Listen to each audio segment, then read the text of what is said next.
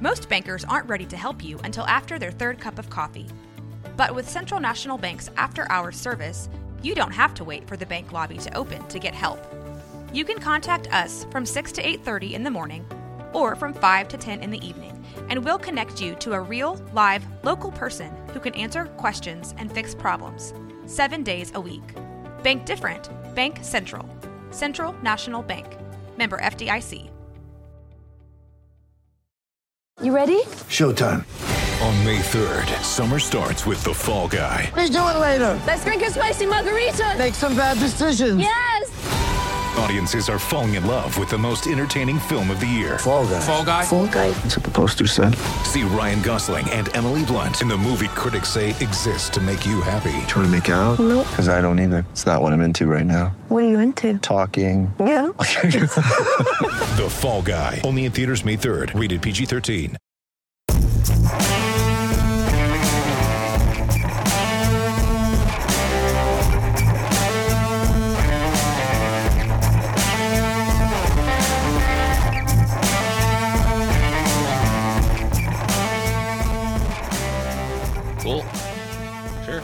It's episode 114.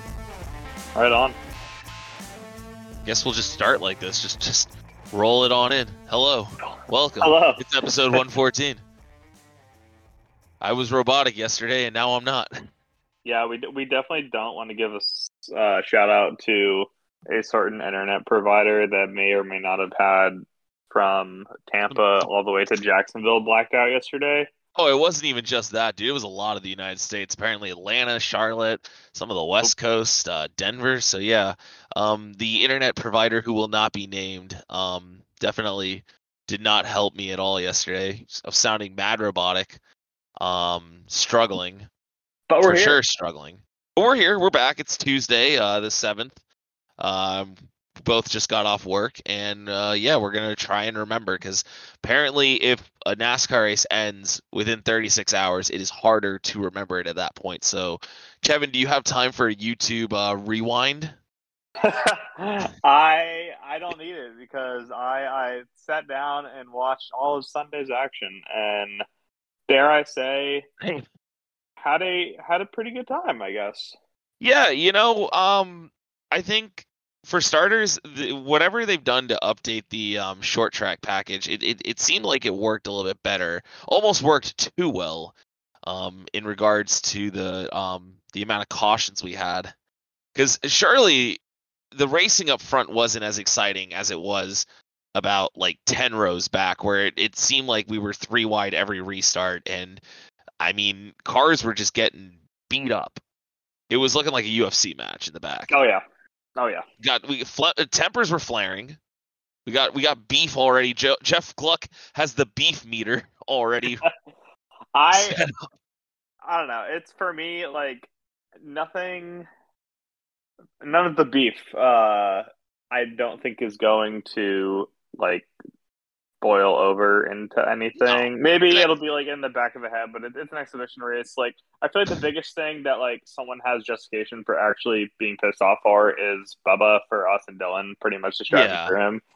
And but even then, you said it's all love, so it's like, he clearly he's probably not going to retaliate like he did last year, but I'm sure that if Austin Dillon is in front of him, he's probably not going to shy away from using the bumper.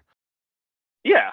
Yeah, I mean, so, he definitely won't forget, but it's not like I'm gonna wreck the guy because of it. I mean, no one was targeting Ty Dillon after last year's race, and he was an absolute menace. I will say I wouldn't want to target Kyle Busch because he is packing apparently, so I would not want to. I would not want to get on his bad side anymore. Uh-huh.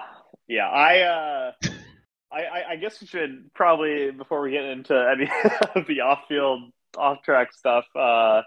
Martin Truex won a race and since the first time since 2021. Yeah, they got off on the right foot, and if memory serves, the guy who won the Clash last year also won the championship. So congratulations to Martin Truex Jr., your 2023 NASCAR Cup champion. Yeah, it's two-time champion Truex, like pretty cool to see for him. I wonder if that's going to be his retirement. I mean, he doesn't even need to race the rest of the season. Like, yeah, mail it home. Why bother? And you know what? Got rid of the old ball and chain. And now he's now he's a winner. So I guess sometimes the breakup motivates you to drive better. You can look at some other situations. Denny Hamlin had an insane run in 2021 after his supposed breakup. Tony Stewart in 2011. People don't like to talk about it, but was that the motivation for him? I mean, you never know. Sometimes a breakup is what you need in life. I don't know when Jeff Gordon went through his, but we can look at this. We can pull up the stats later. We can. Happy for Martin. I mean, yeah, really happy.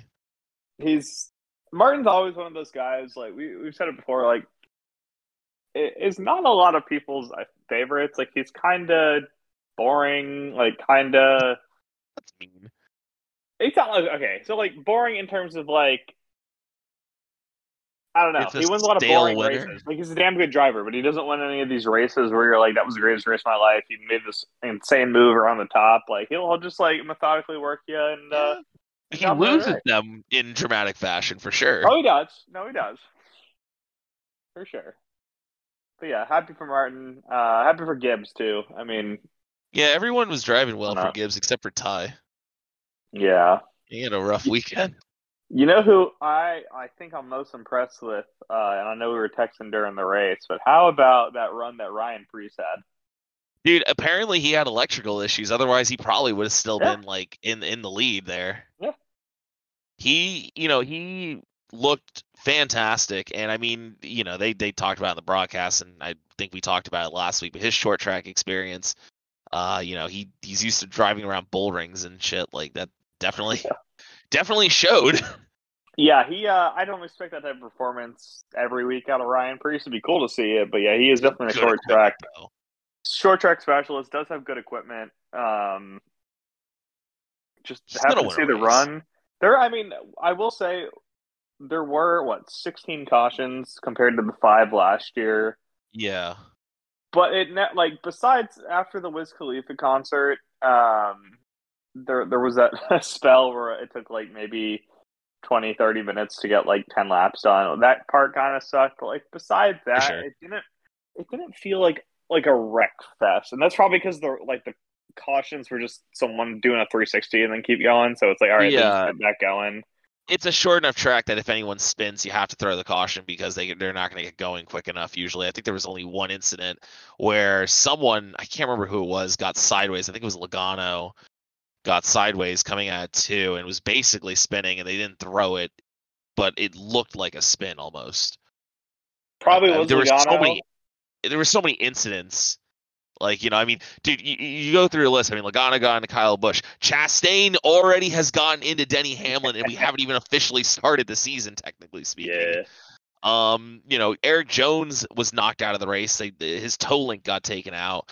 Blaney got absolutely run into by Chase Elliott, which was kind of funny. Well, yeah. Chase Elliott and Daniel Suarez, but I mean, they didn't really stop knocking into each other if they were 10th on back. It was a slugfest in some regards, but I mean, hopefully, they fixed some of the safety issues with the car and people weren't getting their heads ringing after those bumps in the back. But yeah, a lot of beating and banging to start the season. Yeah, I think for some reason I can't tell you why. I'm still trying to figure it out. I like this version of the Clash more than I did last year. Sure. Not because of the wrecks, but I felt like there was more comers and goers. Kyle Busch got run by Logano, went all the way to the back, and then drove up to second. Was starting outside on the front row on that final restart. I'm pretty sure. The hell of a recovery by him. Just a lot of it looked like Preece was going to win it for a time. Bubba was going to win it for a time. Truex, who obviously did win it. People don't even remember Eric Almirola led a lot of the beginning of the race. Yeah, and he okay, so decided in the moment, to just take himself out of it. In the moment, the team was like, yeah, well, they told us 2 to go and blah blah blah, and he's like, damn, they screwed us over. But then someone was like, oh well, this is the video that they showed to every team member, and they just didn't follow the rules and got screwed over by it. And so they're like, well, so the team kind of threw that one away, unfortunately. No, definitely. To all the drivers and crew chiefs listening, because I know you're huge listeners of the podcast, make sure to take notes while listening to those intro videos. For sure. It's I think that a big part of it was the fact that the track temperature changed dramatically from the start to the finish. I think that had a huge part in it because maybe some cars were more tuned for like the heats and the LCQs, and you know, it pretty much, unless you were like stinky dog water, you were probably going to make the main event. You know, there's a couple guys who just straight up never stood a chance. And once again, RFK looking to start the season like shit. And I was just, wow. You know, it's almost like maybe they should focus on other things like baseball. I don't know. Yeah, they're 0 for 2. I guess technically 0 for 4 on making the feature in the Clash because they did the same exact thing last year. But we all know that the success of RFK, and more specifically Chris Buescher, is he's got a flip, so he might as well get it out of the way. He should have tried to wall ride around, so get the flip out of the way, so he'll have a successful season. But now we got Daytona in 2 weeks. I think we do. We do. I think that'll do it. What else we got from the Clash? How'd you enjoy the Wiz Khalifa show? I'm going to be completely honest. I missed it. Wow, what a bozo! Yeah, I was, it was 4 songs. My lovely girlfriend, and I came back and I was like, "Damn, that was the quickest concert of my life." Because it was 4 songs. It was all the hits. He played "Weed 'Em Boys," "Black and Yellow." Nice. Oh man, what was the other one? Work Hard, Play Hard. There was and the fourth one I can't remember now. Oh, the one with Snoop Dogg from the movie where they went to high school. Young, Wild, and Free. That was, why could I not remember it? I wanted to say so what we get drunk.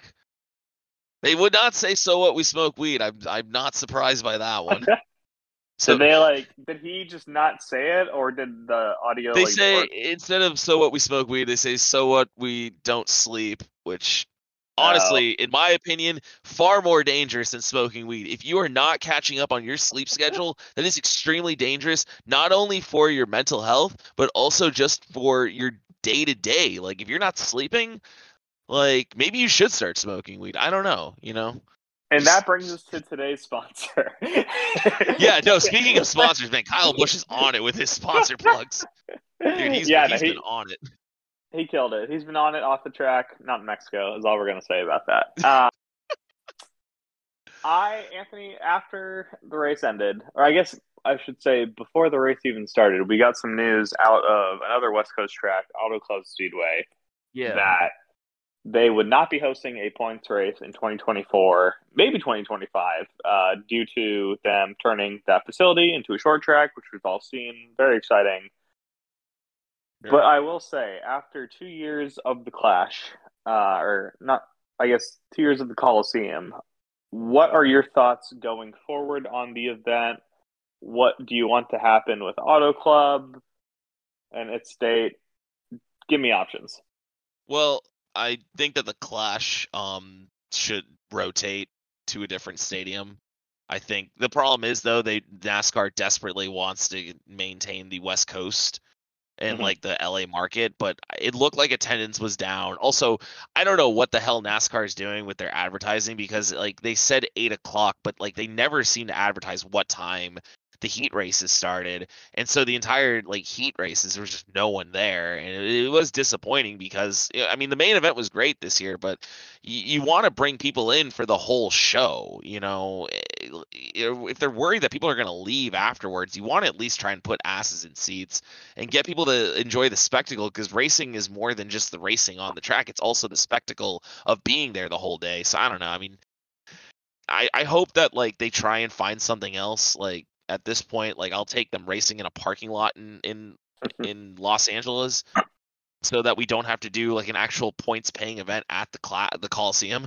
I'm gonna be honest, because like that's gonna be a whole mess. Like you obviously can't have 40 cars on the track, or however many you want to make it. You'd have to have the awkwardness of trying to determine like cars that don't make the final, like what points they get, stage, like all this shit. It's, you know,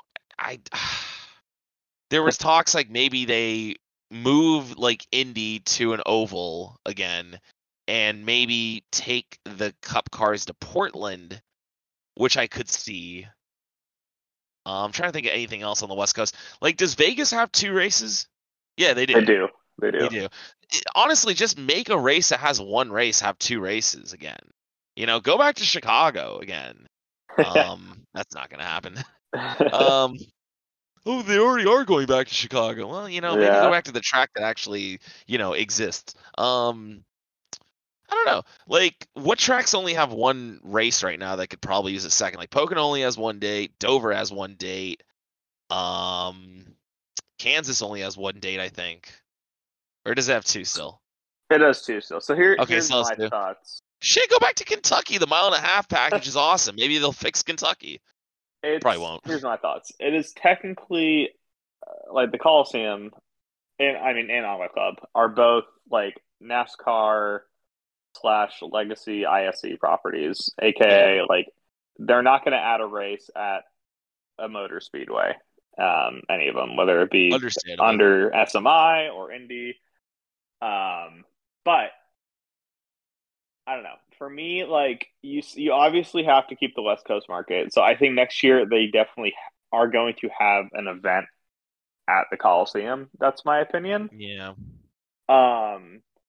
What I selfishly would want to see is a return of Speed Weeks. Not Speed 5 days. Yeah, but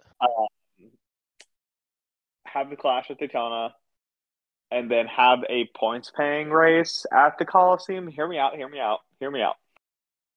Obviously, you can't fit 36 cars. I mean, you could, but you probably shouldn't fit 36 cars. You absolutely should not. That racetrack. You can't have live pit stops. But you remember, well, I think Front Row found that out. They don't have live pit stops at Bristol Dirt, so it's not like it's the most far-fetched idea. Yeah, but you can't even fit 36 cars in that infield to do that. You have to literally go outside the track to refuel. That's the thing. Yeah, okay, so what I think they should do, if they do want to have a points race, is, let's say, how many cars would that be? Let's say 36, the chartered cars, 36 cars. Instead of doing, like, the four heats, you do qualifying, like practice qualifying, and then you do two heats of 18 cars each, and then you eliminate, like, the bottom three or four at the end of, like, make it an 100-lap heat. Mm-hmm. And then basically, so you have the main from both heats as, like, 24 or 26 cars. Like, it can happen. Yeah. Yeah, people will be like, well, like, the sponsors will be pissed. It's like, well, the sponsors, if they're there all day, are going to get to see their car on track no matter what. Kevin, I think we're overthinking this. Are we? I think that there's already oval tracks that exist over there. I mean, just go to Irwindale, dude. Honestly, go to Irwindale. It's a bigger track. You can pit there. If you don't want to do live pit stops, whatever. Like, I'm literally looking at a website that's a National Speedway directory. I'm just looking in California to see what else we can do. What's Delta Speedway? That's sick. San Francisco market. It'd be sick. Like, I'd love to see Irwindale. They're not going to go to Irwindale. I don't know. Whatever happened to Riverside? Go race through the mall. Where's Mesa Marin? Coconut Mall? Coconut Mall. You want to go to the Coconut Mall so we can get coconut mauled? So that's what I'm thinking. I feel like that should be option A, in my opinion. Yeah. Clash Daytona. That's probably what they're going to do. Option B, I mean, like, I honestly haven't thought of Portland. That's not a bad idea. But if they were to add another race and, like, move the schedule around, like, of the ISC tracks that only have one date, Michigan's down to one. So it's like, if they wanted to, they could do another there. I'm not mad about that. Fuck it, Homestead. Like, I don't think anyone wants less racing at Homestead. Like, keep them on the East Coast too. You do go straight to Daytona to Homestead, and then just have your West Coast swing with one less track as you build your goofy short track. Yeah, go Vegas, Phoenix, and then go to Sonoma. I'm still Homestead has had so many good races before they tear that down. Like, you know, like, give it like two dates. Yeah, I mean, look, Ben Kennedy. Has, you know, it's known that Ben Kennedy wants Portland to work. It's his child, basically. He really wanted it. That's why it's on the schedule. Yeah. So it's like that feels to me like them making Indy an oval, because like the Indy road course is not great, at least in some regards. Like they're still probably going to use it for stock cars. It's better for Indy. I don't know. The fact of the matter is that like you can easily just run the oval there, see if the next gen car is better. Probably will be at Indy. And then just run Portland for 2 years. And, you know, it's the same thing you do with Road America. Feel it out. Yeah. So, I don't know. Yeah. Hell, cool. Shit. I mean, I don't know. The Vegas F1 circuit's available, I'm sure. Right. For me, it's like if they're going back to the Indy Oval next year, which I think they will be, then you can, like, be like, all right, let's add another road course. Yeah. To the Cup schedule. I feel like at that point, they would just go to Sonoma earlier, and then have Portland in the summer, which we've been asking for. Like Green Sonoma. Yeah, that'd be fucking sick. Yeah, I think we just solved it. Good job, Anthony. Congratulations. Shake each other's hands. We did it. We solved it. We are NASCAR. Yeah, commercial NASCAR. I am NASCAR. I hope they're not doing that this year, because that's like this will be like the fifth year of them trying to. I haven't seen any like ads. I haven't seen any Fox ads. Speaking of Fox, the broadcast was terrible again. They have really done a bad. Dude, there was one shot where like they did not have a spin. Like they couldn't find an angle for like a spin in one of the heat races. And they showed a shot of the top of the Coliseum, and it was like the entire track. And part of it was still cut off because they had to show the freaking archway. And it's like, this is so bad. And I mean, dude, there's multiple things I can go on. The Gwen Stefani, Clint Boyer thing did not need to happen. There was racing on track. And they're just talking about stuff we do not care about for 25 laps. It's ridiculous. You know, they cut down on the random shots of children, it looks like, but it's still two is too many in my opinion. Mm-hmm. Like, do it maybe once or twice. Don't do it every 20 minutes. I still think the camera and director work is terrible. I am not a Fox truther. I'm not either anymore. Well documented. I didn't think it was like horrible. I don't know.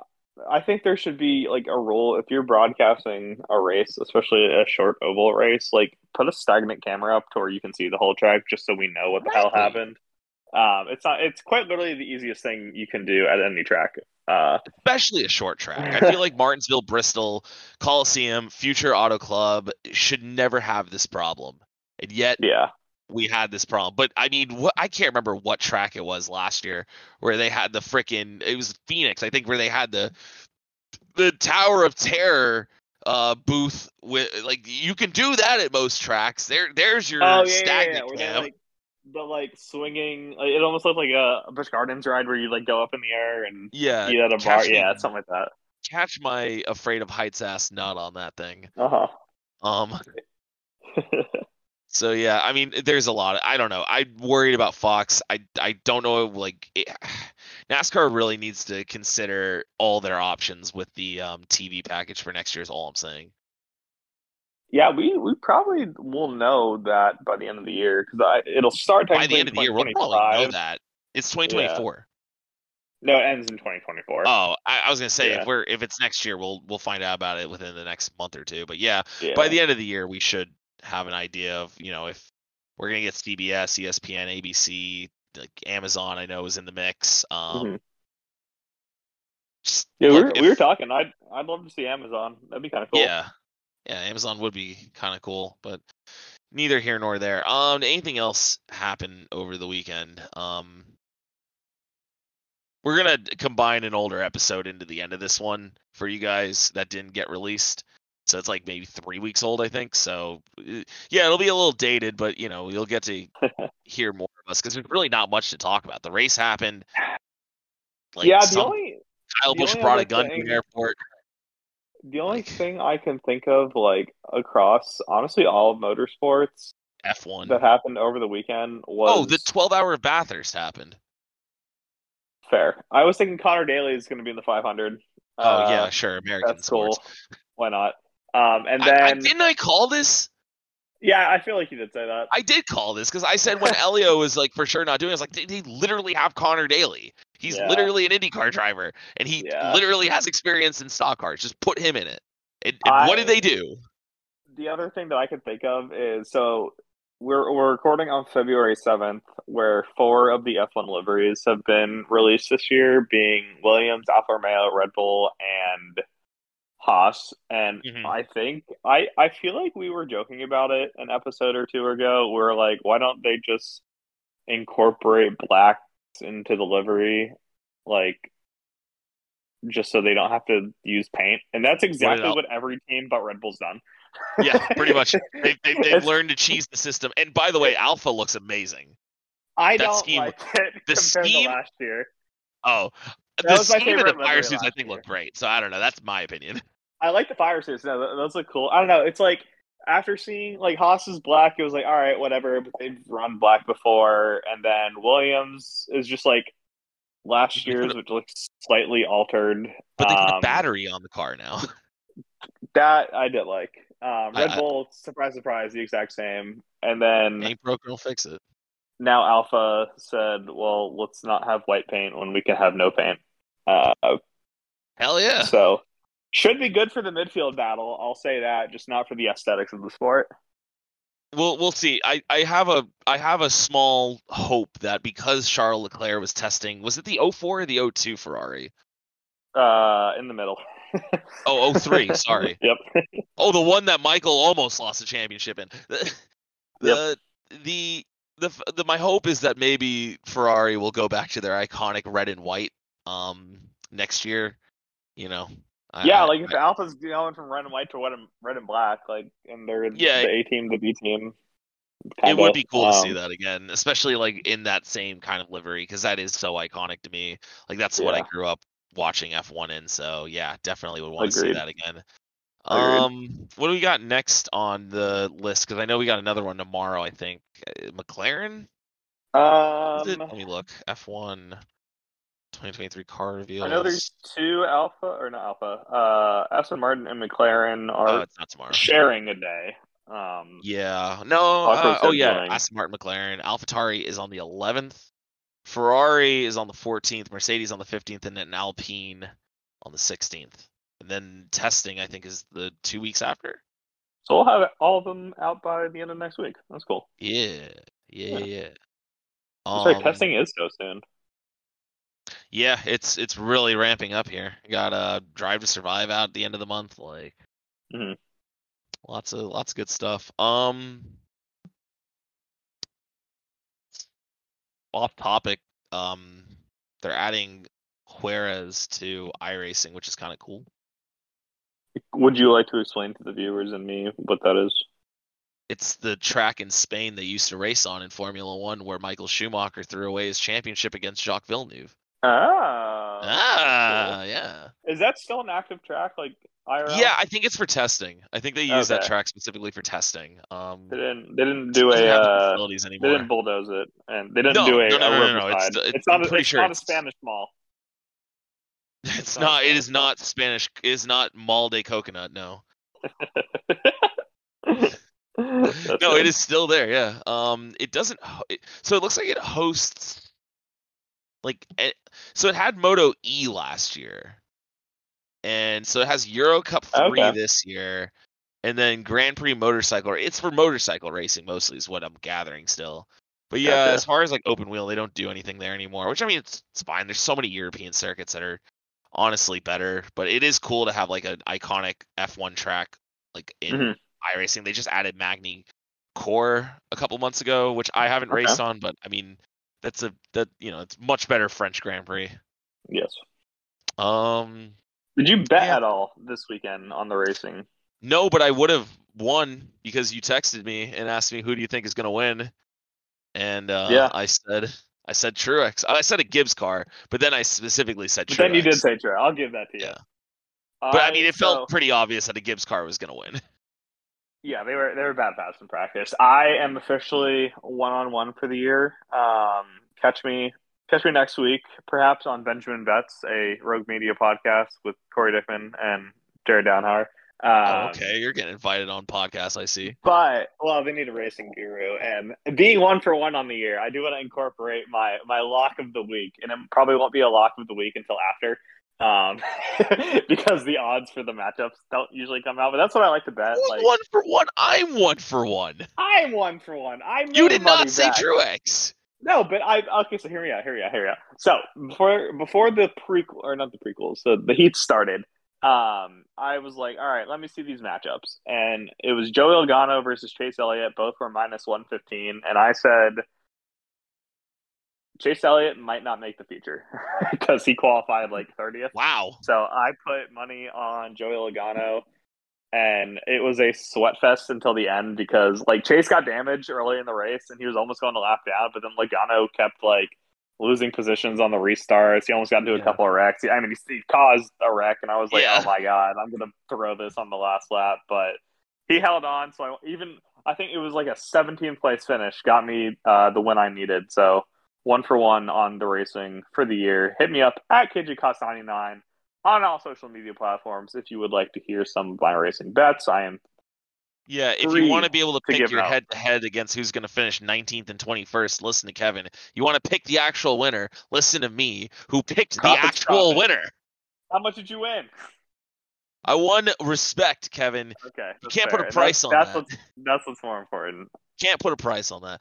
Kevin, though, I will say, since you know we're both extremely talented at picking winners, why don't we make things a little more difficult for each other and do some random fantasy this season? You know, Kevin, it's been 3 years. You got to pick another one.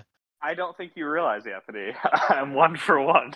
And you know what, Kevin? I don't care. If you want to do it, you got to do it. You got to pick with someone. Nolan did it, and he ain't even here this week.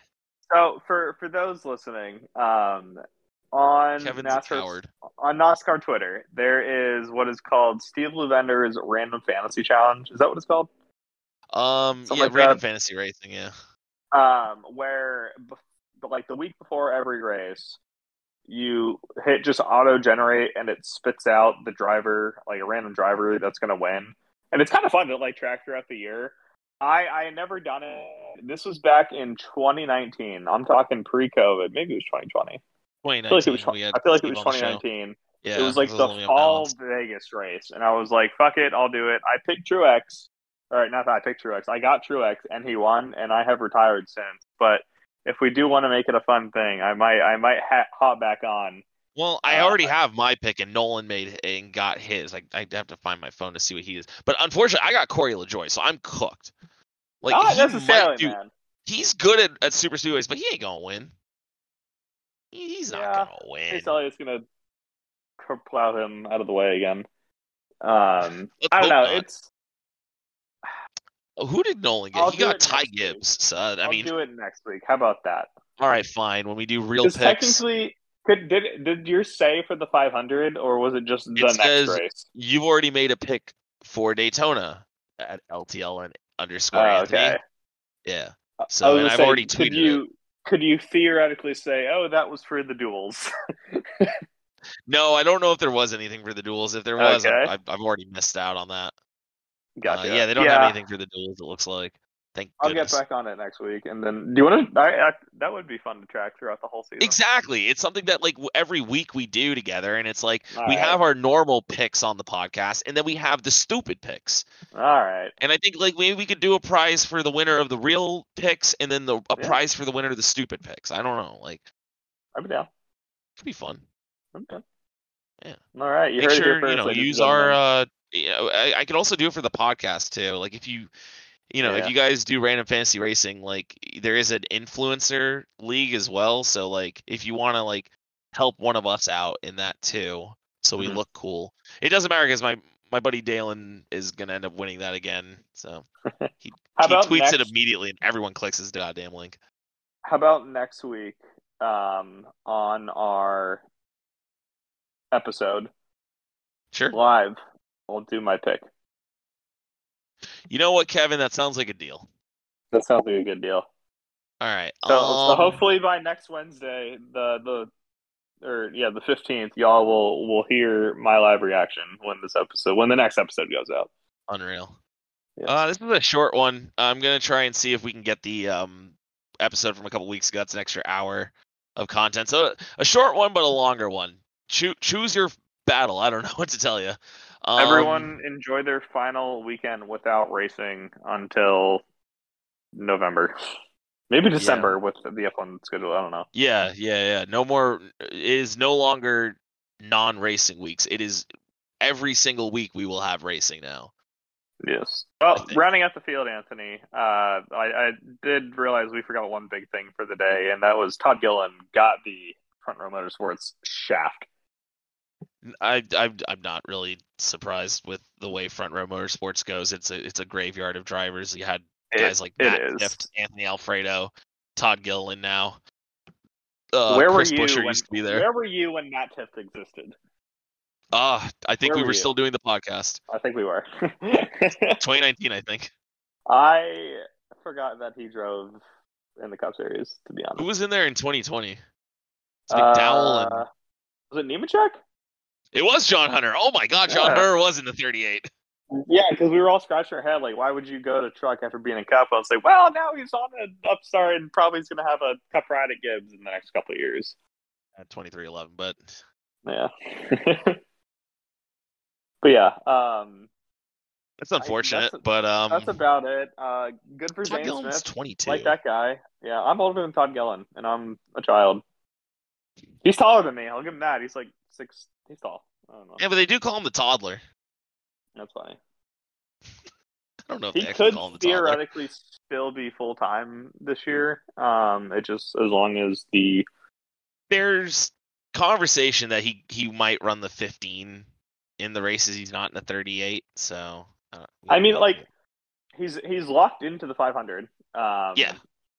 So, like, if he wins it, NASCAR already said that they're not going to give a waiver if he doesn't compete in all races. Due to that, he physically can compete in, yeah. So, I'm sure he'll have no problem getting sponsorship if he wins the 500, or however it'll work out. Yeah, that shouldn't be a problem for him. That's a big if, but he might be the longest shot. I would almost bet on Connor Daly over him. I don't even know if Connor could make the field, to be honest. That 50 car did not look great last year and only made it because someone else looked worse. That's right, they're not locked in. Let me see real quick who the open cars is. Exactly, yeah, that's the thing. Like, you gotta consider the following. Like, you know, there's a lot of, or not a lot of cars, but there's a couple cars that need to make it. And Jimmy's one who I feel like should make the field, barring a wreck. I think is the 13 showing back up again? I'm still looking. Hold up. The 13? Who would that be? What episode are we on? Who would the 13 be? I don't know. Yeah. I was asking if they would be there. Casey Mears in the Geico sponsorship? Oh, he's back. Wow. No, tentative entry list. Here we go. Okay. The 13 is Chandler Smith and Collig. Oh. Yeah. Okay. We forgot about that one. Riley's in the 15. The 36 is Zane Smith. Oh, they actually did us a favor and just told us what the open cars are. So it's the 13, the 36, the 50, the 62 of Austin Hill, the 67 of Pastrana, and the 84 of Jimmy. That's 42 cars, so 2 cars go home right now. Those are all pretty solid entries. I'm going to be completely honest. There's still 2 other possible entries of the 27 and the 44, so... No, doubtful the 44. I would not be surprised if the 27 shows back up last minute. No, they confirmed they're not running anymore. Cowards. Oh, yeah. Forever? Yeah. What a... Wow. Yeah. R.I.P. Team Hesberg. Of the open cars, because usually there's a couple where it's like, all right, this team's probably not going to make it, barring like the others wrecking out. Like, those are 6 cars. I couldn't tell you who's going to get on in speed. Like, on speed? Yeah. The 13 and the 67. You think are going to get in on speed? Yeah, you got to think about who their engine suppliers are, because the 13 is Collig, which I think is an ECR engine. And then 67 is just TDR. Well, isn't Jimmy's ECR as well? Yeah, but Jimmy's old. No, I'm kidding. Okay. I'm kidding. Well, then you could also say, I think the 62 is also ECR because that one's Beard, and they have a literal ECR connection. So, but then maybe the Ford's the odd one out, but even then, that would be interesting. I don't know. I still said a couple weeks ago I wouldn't be surprised if Jimmy missed the field, so I'm gonna stick with that. I wouldn't be surprised either, but it's also probably going to be Zane Smith and Connor Daly, unfortunately. That would probably have to be my bet right now.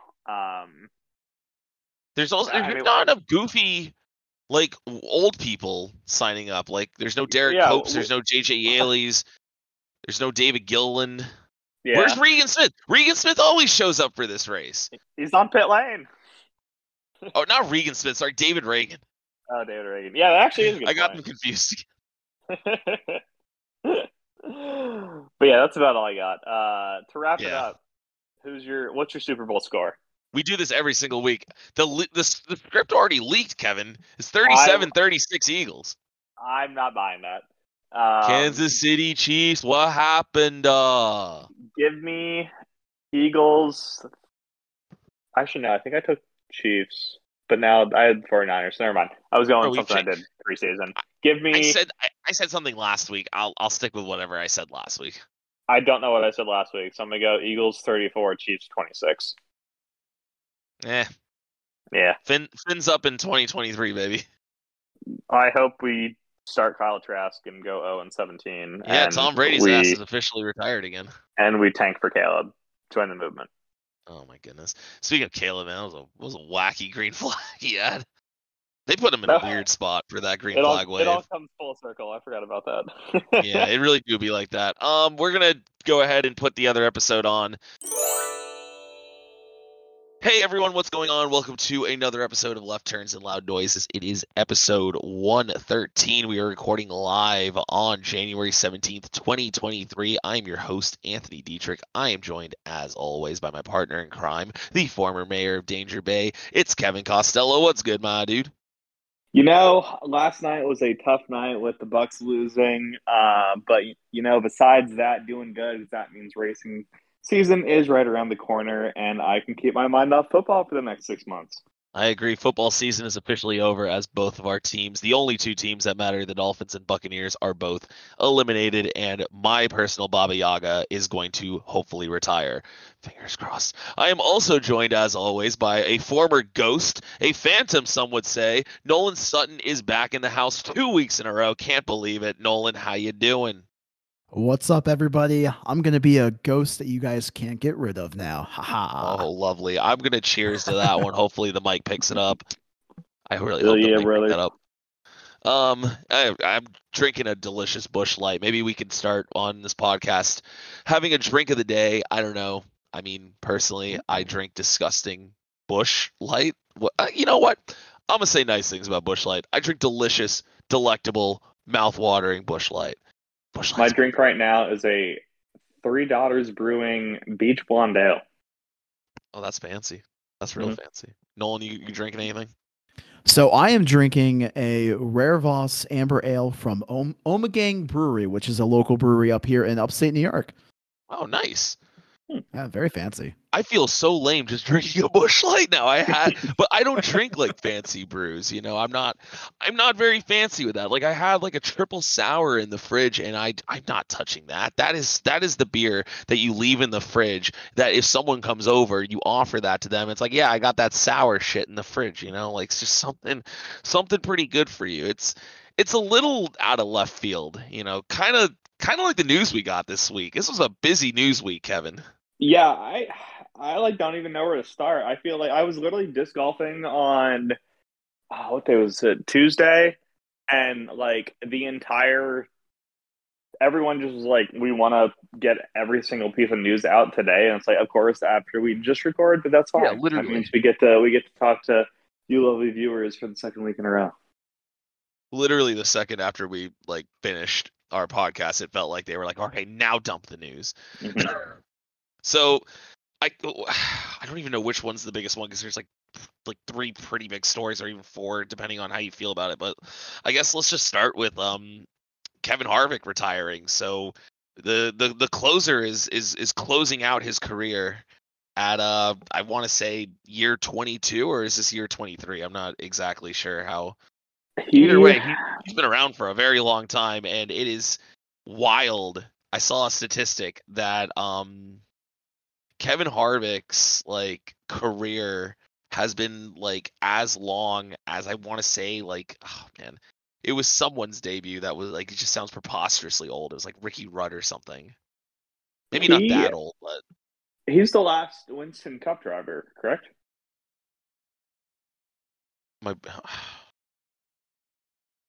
Until Matt Kenseth comes back, yeah. Yeah. Hall of Famer Matt Kenseth also.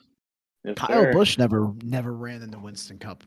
No, well, I think he debuted in 2005. Yeah, he debuted in 2004. Okay, yeah, so it was close. It was close. So I guess if only Kurt Busch comes back, I guess. Yeah, which he might be part-time. Maybe Jamie might come back for a Dega or Daytona race. You never know. Mm-hmm. I guess, yeah, that really is. Or maybe no, J.J. Yaley didn't debut until 2005. Damn, that really is our last connection to the Winston Cup Series. That's crazy. That's like sad, because I feel like that's NASCAR. Like when you think about it, like people still call it that, and it's like there's no more connection, and that's. Yeah, if that ain't wild. Growing up, boys, then I don't know what is. I saw another statistic that was like there's only a few pre-9/11 athletes left. It was like Brady, Harvick. Oh man, I can't remember the other one. I think it was like another football player. Oh, the kicker for the Packers, I think it was. Okay. And some Alonso, if you count. Sure, well. Yeah, I guess Fernando Alonso, but he did take 2002 off, so you know, consecutive. I don't know, and also those other years where he went and did IndyCar. But regardless, the fact remains, like Harvick has been a staple of NASCAR for well over 2 decades. He's a champion, a Daytona 500 champion. He has like 64 wins. I want to say it is me being wrong. I think 54. 54. Sorry, he's an absolute. Legend of the sport. Oh, it's 60. Sorry, it's 60. I was closer. We were both wrong. But I was closer, and even though I went over, I guess are we playing the Price is Right rules? I guess so. He has 11 more wins than Tony Stewart, which doesn't sound right.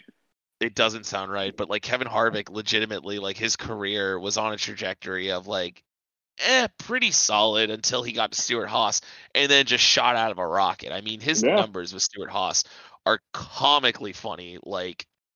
I mean, he was averaging at one point, like, I want to say 5.5 wins a season before 2021. Like, I mean, he had his best 3 seasons back to back to back in like 18, 19, and 20 at the ages of 42 to 44. That's insane.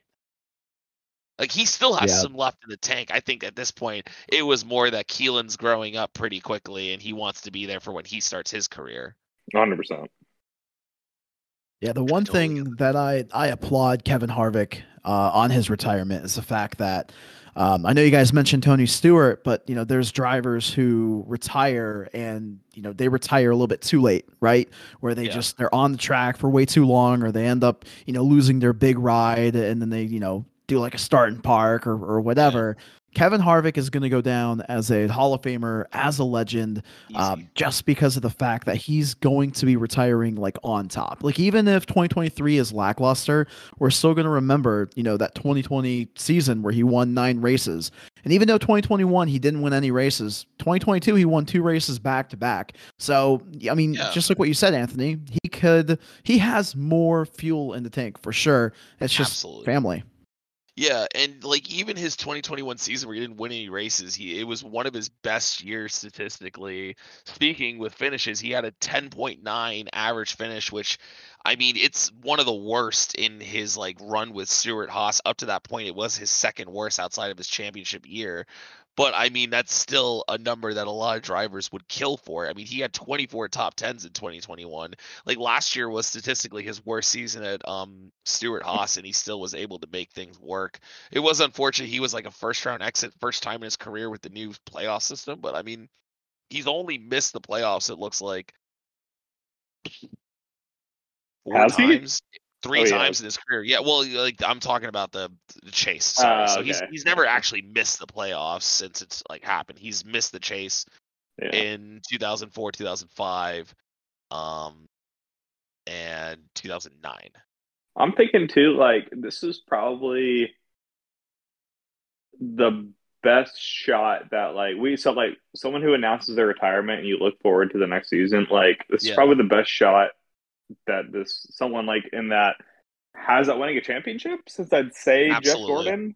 Like, well, Jeff Gordon kind of lucked his way into getting that Final Four too. Let's be honest with ourselves. He wasn't. But I feel like that year.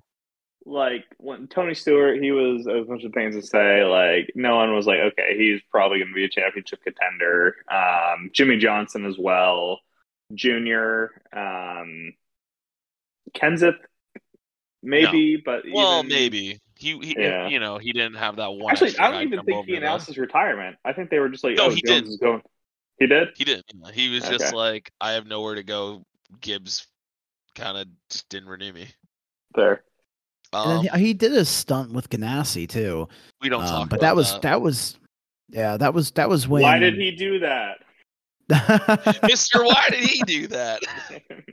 That was when the package sucked, though. So, like, he couldn't even really... Like, that was almost show his talent. Yeah, I was going to say, that was almost your 2020 Brickyard 400 winner. Yeah. Yes. So, I mean, when you look at it with Harvick, I obviously, like, he had a down season last year, but I think that was also just Stuart Haas in general did not look very good. Mm-hmm. I think this year they had another year to figure out the next-gen car. They looked better at the end of the season. Harvick had back-to-back wins. There's no doubt in my mind he's still going to be competitive for the win, and it would be cool to have a situation because I can't name one driver that went out on top, wins the championship, retires. Jeff Gordon's as close as we've seen. I mean, who? Dale Sr. I mean, I know he didn't retire, but I know it sounds really bad. Like, I'm not. Like, I mean, I'm just saying. Can we even keep that? I don't know. Straight to hell we go. Across sports, like the only person that comes to mind for me is Peyton Manning. Can I just hold on? Going back to what Nolan said, because I'm just not going to let that. I'm not going to just sit here and pretend he didn't just say that, because Dale Sr. did not win the championship in 2000. Like, what NASCAR world are you living in where Dale won the championship in 2000? No. What I meant to say was in 2001, like when they were picking championship favorites, it seemed like Dale Earnhardt Sr. was like on the rise to essentially come back. That's what I meant, because in 2000, that's when he won at Talladega and he was starting to look strong. So that's what I meant. I understand what you mean. There's just no one I can think of off the top of my head that actually. I agree. Up in. Oh well, not in NASCAR. I mean, I guess you could look at Nico Rosberg. Yeah. That's one of the ones off the top of my head. I feel like it's going to be Scott Dixon if he ever decides to retire, because that man does not let up. Scott Dixon could win 3 more championships. Mm-hmm. He's still so good. Could you make an argument on Jeff Gordon? I mean, that's for NASCAR. Like, that's my biggest argument, like of anyone. I mean, yeah, like Junior's last season was riddled with injuries. Stewart had injuries at the beginning of the year, didn't even get to race the 500. Mm-hmm. Rusty Wallace, I think, might have been close in his last year. Didn't he win like that Martinsville race, or was that the year before his retirement? Might have been the year before. What year did he retire? 2004? 2005. Might have been 2004. I don't remember when Kurt Busch went to. No, because it was 2006 that Busch got into the 2 car. Okay. There's too many Wallaces, Jesus. There it is. There you go. There he is. 2005. Okay. Oh God. Finished 8th in the championship. Only had 8 top 5s and 17 top 10s. What are you doing? That's actually his best season he had though in a while. Anyways, Harvick. Weird. Gonna be weird seeing him not there. Hell of a career. I mean, championship, Daytona 500. I think every crown jewel.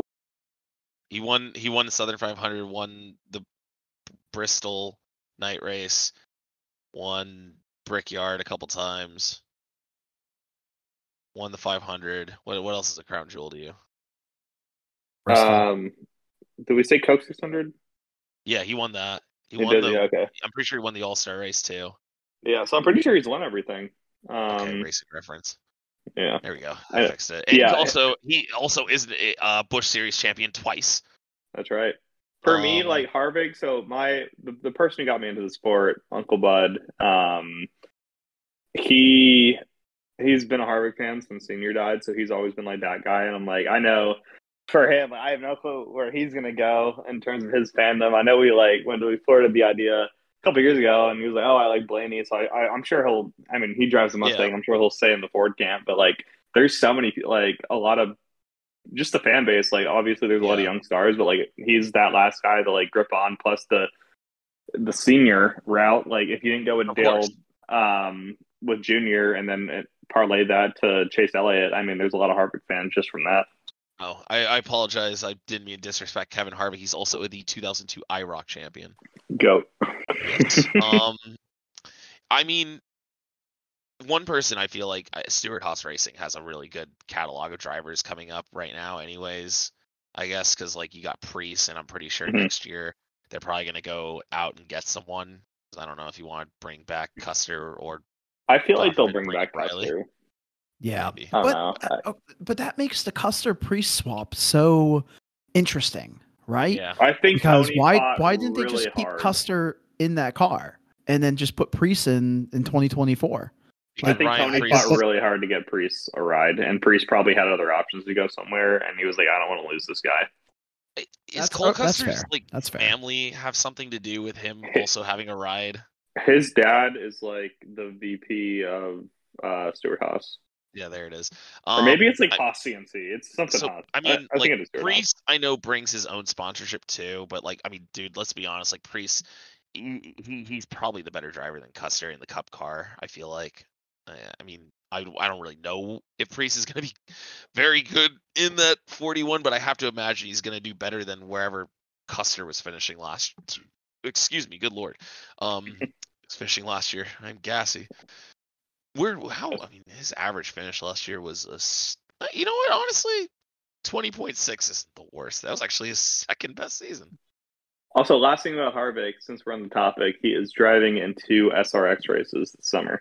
Yeah, so maybe cool. SRX winner as well. Perhaps. I would just say, I want KHI to come back. I think when Keelan gets to the age.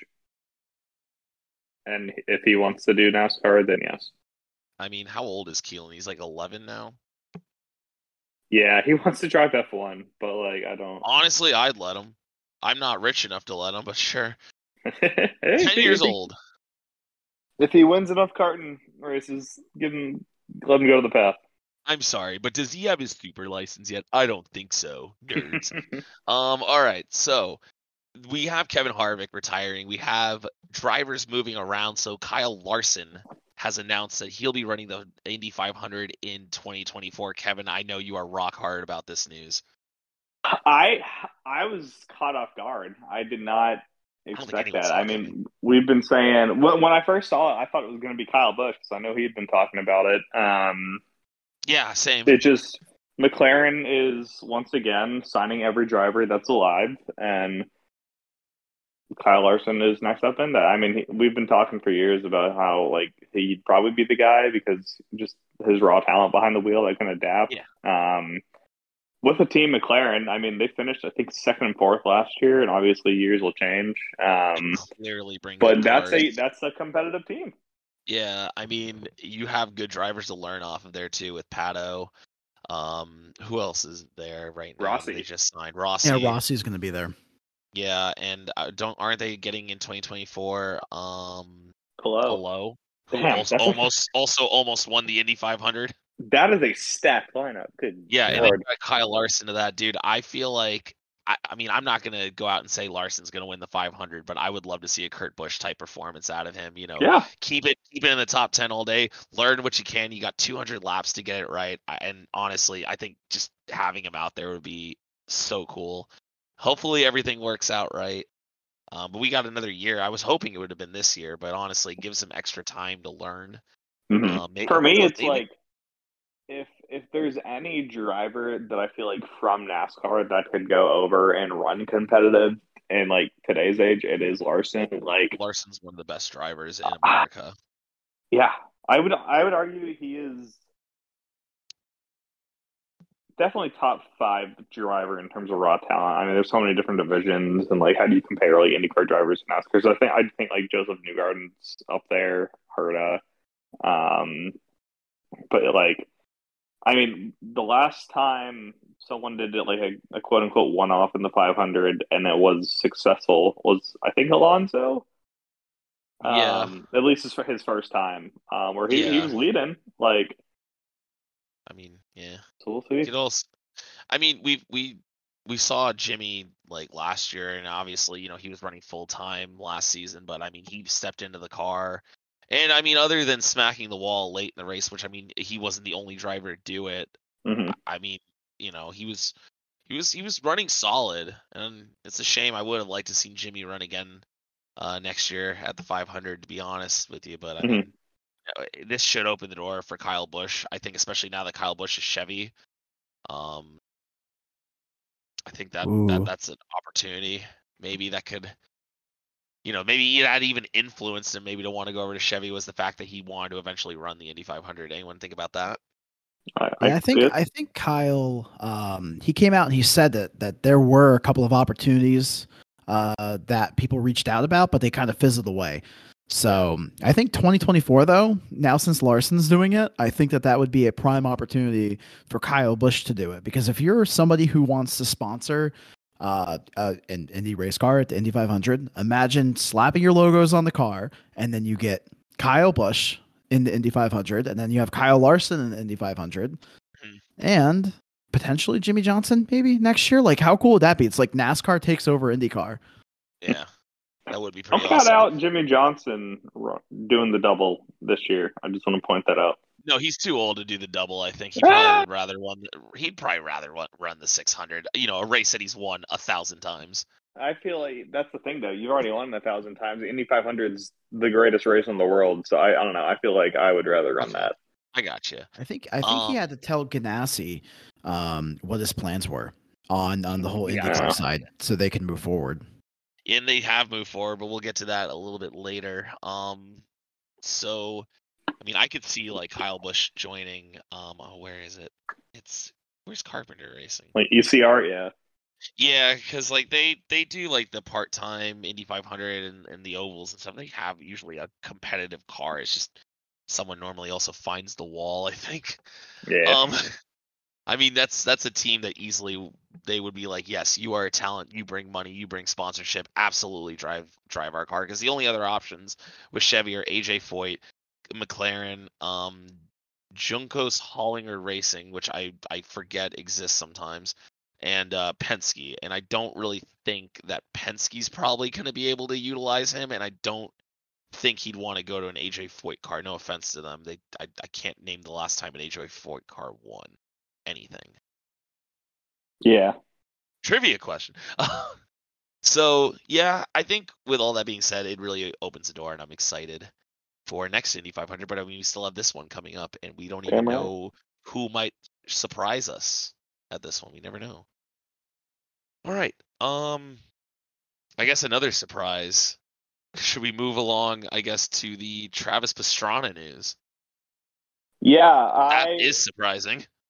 So, for those who've been not in the know, Travis Pastrana is driving a third 2311 entry in this year's 500 in car number 67. So that means that team will be having cars 2, 3, 4, 5, and 6, 7. So you know what that means? Who's driving the 89? Yeah, exactly. Denny Hamlin, or the 01. Or the 01. Hey, yo! Denny Hamlin in the 01. So yeah, that'll be something. For me, it's like it's cool news. At the end of the day, though, like Travis Pastrana isn't a guy that I'm like gonna lose my mind over, especially seeing how he did in previous series before. It's like he's a cool name, but I feel like, I don't know. I hope he runs. Have they revealed the paint scheme yet? It's probably gonna be something crazy as all hell, or it might be a Ken Block tribute. I was gonna say if it's a Ken Block tribute, I will root so hard for that car. I mean, I'm gonna root for him anyways. I think it is awesome. I mean, I think this is like Jacques Villeneuve coming last year to run the 27, which was kind of like, oh wow, that's a little unexpected, but you also have some experience in NASCAR, so that's fun. But I also think that it's going to be better than Jacques Villeneuve, because It's not a new team. It's not a shit team at all. No offense to the 27 car. It's just like 2311 has won races. They have run well at plate races. So, you know, I'm not saying that Pastrana is going to win anything, because I've also seen him at plate races minding his own business, and a car comes up the track and kills his day. So, you know, I think he's going to have some time to learn. And all you can do in a 500-mile race is bide your time and learn. Bold of you to predict he's getting in the race. We still don't know how many people are showing up. There's 40 entries locked in as of now. Well, where's the 50 car? I think it could be up to 4 more from what I've heard. So the 50 car is like with Elio Castroneves is one I've seen rumored. We just got news today that the 91 is not showing up. So that's one less car to worry. I think Colleague's going to have a third car too. Oh God. Those are beasts, though. I mean, they build really good super speedway race cars, at least in the Xfinity series. And they're nerds in Xfinity, and they just hold the lead the whole damn race. I don't want to see that in the 500. Are you kidding? We already have Penske for that. Honestly, though, I mean, with Travis coming up, and then another colleague car, and you know whatever else, whoever else is coming in. It seems like the Daytona 500 entries that we're getting are coming from actual competitive cars. It's not like just crappy teams that are kind of just throwing stuff together to say, "Hey, look, you know, we get a participation trophy at the Daytona 500. We did it." So I'm pretty stoked about that. Missed opportunity on the number. Missed it by about 2 digits. 69 would have been nice to have on the track, but whatever. 65 car. Yeah, I kind of want a 65. But I watched Travis when he was, with Roush, and that was kind of like during like the downfall of Roush when he was there, and I really enjoyed him. I mean, I think he's just a fun personality in general. I follow him on all of his social medias, and I think he brings a certain level of. Following with like the extreme sports people who maybe kind of, turn their nose up to NASCAR and be like, oh, you guys are just, drivers that just run around in circles. And I think, even if Pastrana hasn't necessarily done well in NASCAR, I think that him kind of doing it and talking to other people kind of, I think more people have respected NASCAR because of it. So that's kind of my thoughts with Pastrana being there. It's just, it's cool when another person from another series comes over and races. Absolutely. Yeah, I watched the Gymkhana videos a couple months ago, I think, or like 2 months ago, because they actually filmed it in my hometown, which is kind of sick. I recognize most of the streets that they were on for the first half of it. So, I mean, I think it's kind of cool too. He has to work his way in, depending on if we get more than 40 cars, which it looks like potentially. I keep forgetting the 79 car is gonna show up. 79. Oh, I always forget about Beard too. That Austin Hill. Yeah, Beard apparently has Austin Hill, but that's also not a charter. And then I guess the other news is that Jimmie Johnson is returning to NASCAR. Is anyone surprised? No, but I was surprised about the name change. Yeah, so apparently Petty GMS, Richard Petty has been rebranded so many times. He's like a Birdeen's or something, man. He's like an old department store that gets a facelift every 3 years to something new and trendy and cool. It's like, so now they're Legacy Motor Club, which sounds like a West Palm Beach like motorcycle club. It does. Like, this is where people come to bring their Vipers and their Harley Davidsons, and they all talk about the good old days in the 80s and 90s and how music today stinks and all this fun stuff. It sounds off. It doesn't sound like a racing team. Even, like, I don't know, like, club. I get it. Like, it's a cool name, but it for me, seems like pompous at first glance, but then when it's like, oh, you're also honoring like Dale Inman with it, and that's some cool stuff. Would not have been my team name choice, but glad to see him being involved driving the 84. And that, have y'all seen that Carvana paint scheme? Yeah, it looks sick. I like it personally. Beautiful. Carvana doesn't really miss. Beautiful. Yeah, no, it's very, very nice. But yeah, I mean, assuming he can make the show too, I mean, he's going to be competitive all day. He's got, well, Eric Jones, the GOAT in Nolan's eyes, and Noah Gragson as your teammates. And I already said he's winning the 500 this year. So I guess dumb question: do they still do the champions provisional? No, they don't. It's based off Chargers now. Yeah, see, like, yeah. I said, dumb question. But that makes it exciting, though, right? Like, we got some big names coming up, and Johnson's it's like, yeah, like 500. Let's go. NASCAR will shit a brick if Johnson does not make the 500. I feel like they'll find a way. They'll disqualify someone or something. Like, they'll be like, oh, your engine block is 1/1,000,000th of a square inch illegal. But that Goodbye, just makes it feel so or something. Inauthentic. You know, like, we have the duels for a reason. Like, who was it? Who was the big IndyCar driver 3 or 4 years ago that missed the Indy 500? Was it James Hinchcliffe? Fernando Alonso. Hinchcliffe did miss the 500 one year. And Fernando Alonso. Because I think they had the opportunity to buy out another IndyCar. But James basically said, they were like, no, like, you guys won fair and square. Like, we didn't perform, essentially. Yeah. So I hope that we don't run into a situation like that. Wasn't it after the 2020 Xfinity? Yeah, that was at Daytona. Had to buy entries and stuff like that. Yeah, Chastain missed it, and so did Allmendinger or something, because they went out first, and the track was way too windy when they went out. Mm. And they I think Chastain was in the 37 or something goofy. Yeah. I remember I was in the garage that morning, and I watched that team quickly try and wrap that car up, and it was really funny to watch, to be honest. Yeah. I was gonna say the Hinchcliffe situation, that was also after his he almost died, right? It wasn't the same year, but it was the year after. No, I think that near death was in 2015, and then I think he won the pole in 2016 or something like that. No, I was gonna say, because they never stopped talking about it. Whenever it was 2018 or 2019 where he missed. I was like, yeah, no shit, he probably doesn't want to be there anymore. He's sick of having to answer the same question over and over again about his near-death experience. Yeah. Guys, stop, please. I don't want to relive it again. Can we talk about anything else, my multiple wins, or the fact that I am the best Canadian driver in the field, or anything else? Or that he has a personality too. Yeah, he actually is a fun guy. Anyway, I like him as a commentator. I do like him as a commentator too. He's better than Paul Tracy, personally. Yeah. Now, Kevin, I was gonna make comment about your pompous with the Legacy Motor Club. Hit me. Whenever that was announced, and with the paint scheme and the black and the gold, I just pictured myself at that race shop, and they're like, "Hello, welcome to Legacy Motor Club. We have champagne, we have caviar, and we race NASCAR, and it's just the finer things in life, all built into a race team."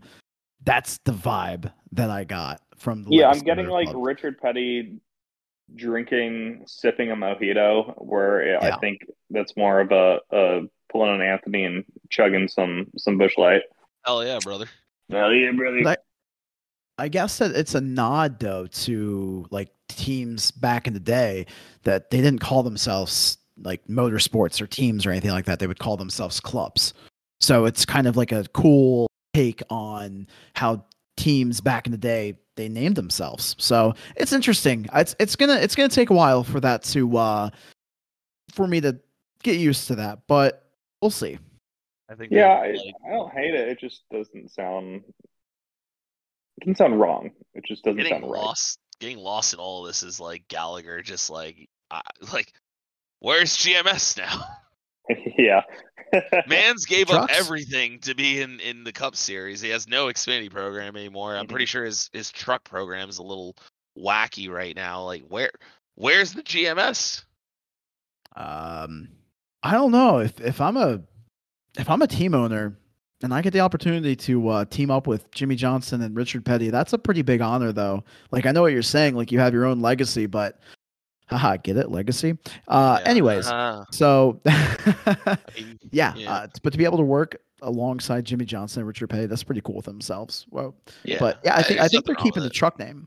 GMS style. Yeah, they still have Daniel Dye and Raja and Grant, and I mean Nick Sanchez is in the two, but it says it's Rev Racing, so I it's also an alliance with KBM. No. Okay, they just changed. Yeah, I was about to say, I think KBM has some action going on there with those guys. Yeah. Yeah, GMS showed up with the truck announcements. KBM did not. That's fine. They didn't really need to. There's nothing to really announce there. There's just drivers and cars. And for KBM and trucks next year, they'll figure it out in 2024. They're already looking forward to it. So yeah, that's what I have on that. We have a couple other things we already touched on. 91. So the other kind of weird thing that we got this week that, I mean, kind of out of left field, I guess, if you didn't really watch the ARCA test last year, which why would you unless you were there, is that Frankie Muniz is going to be full-time in the ARCA series. I mean, he's not going to do anything, but that's kind of cool.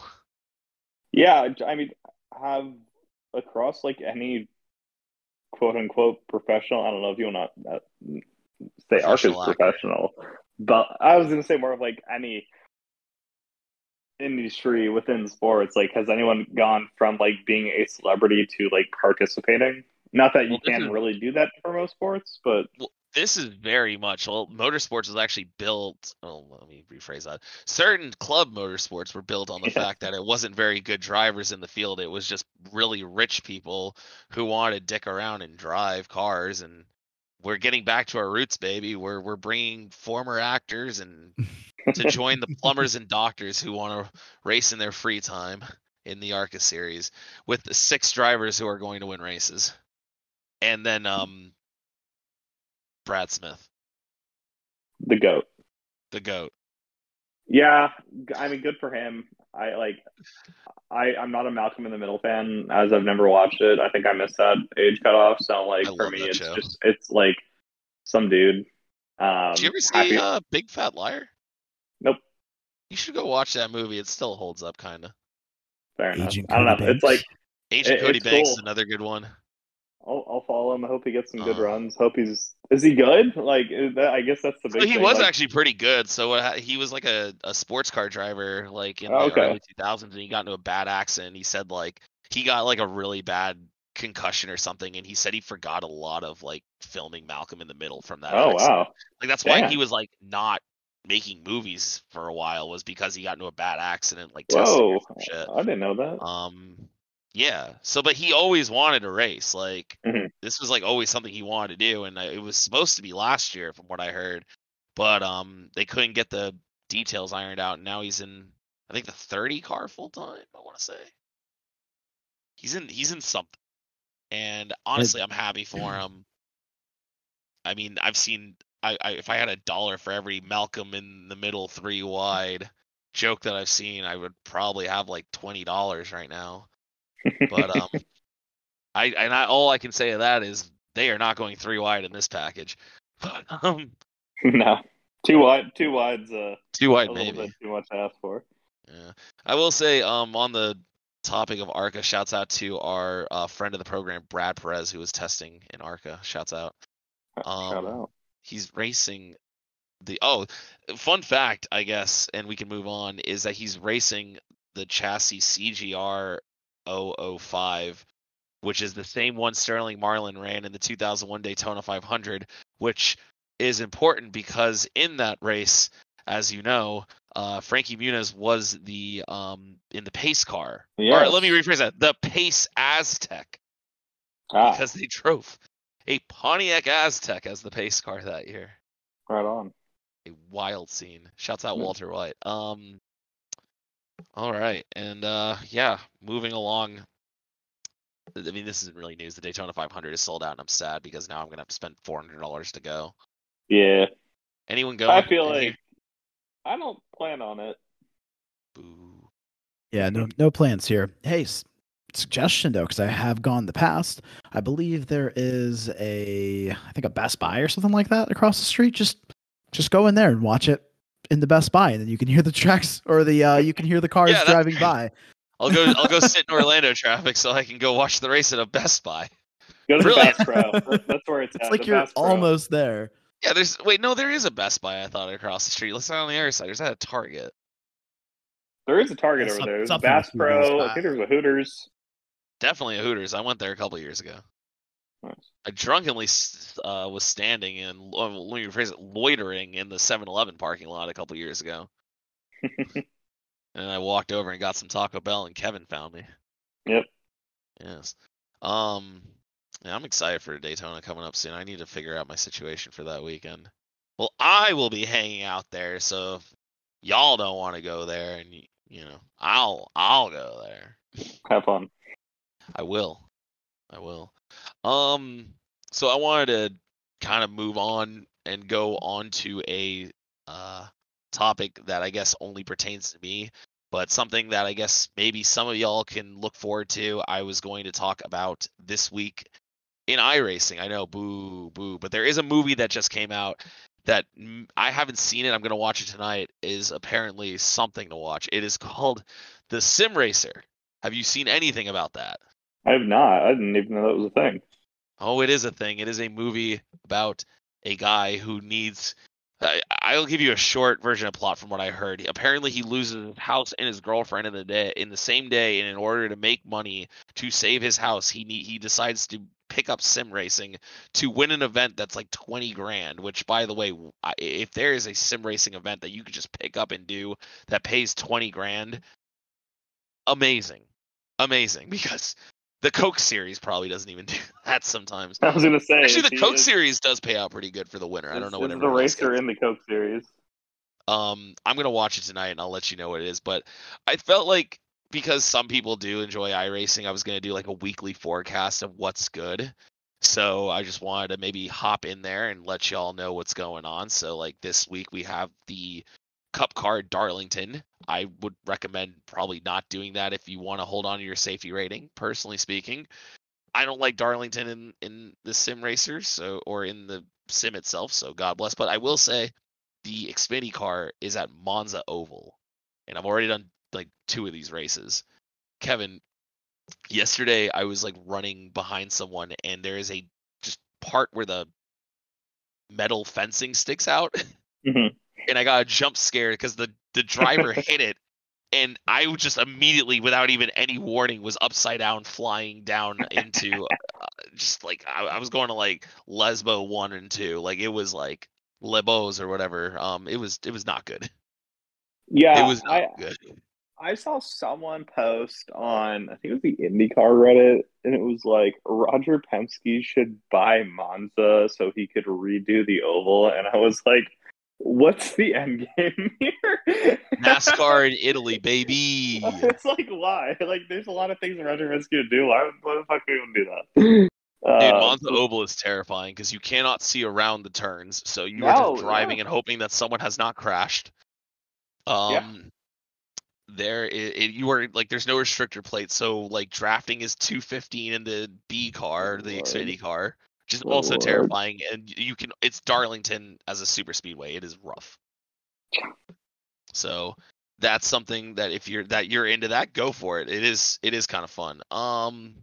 The 87 cars are Dover. Highly recommend if you're into that, because I love the 87s at Dover. It is one of those cool mile tracks that actually work in that car. And it's the iRacing 24 weekend. So for those who are interested in running the iRacing 24, I know that a lot of people already got their teams together and all this fun stuff. Like, I've done a 24-hour race. It's hell. But, you know. And shouts out to the people Ironmanning that. So there are people who do the full 24 hours, Kevin. Ooh. Man. That's insane. How do you pee? Piss your pants. Catheter.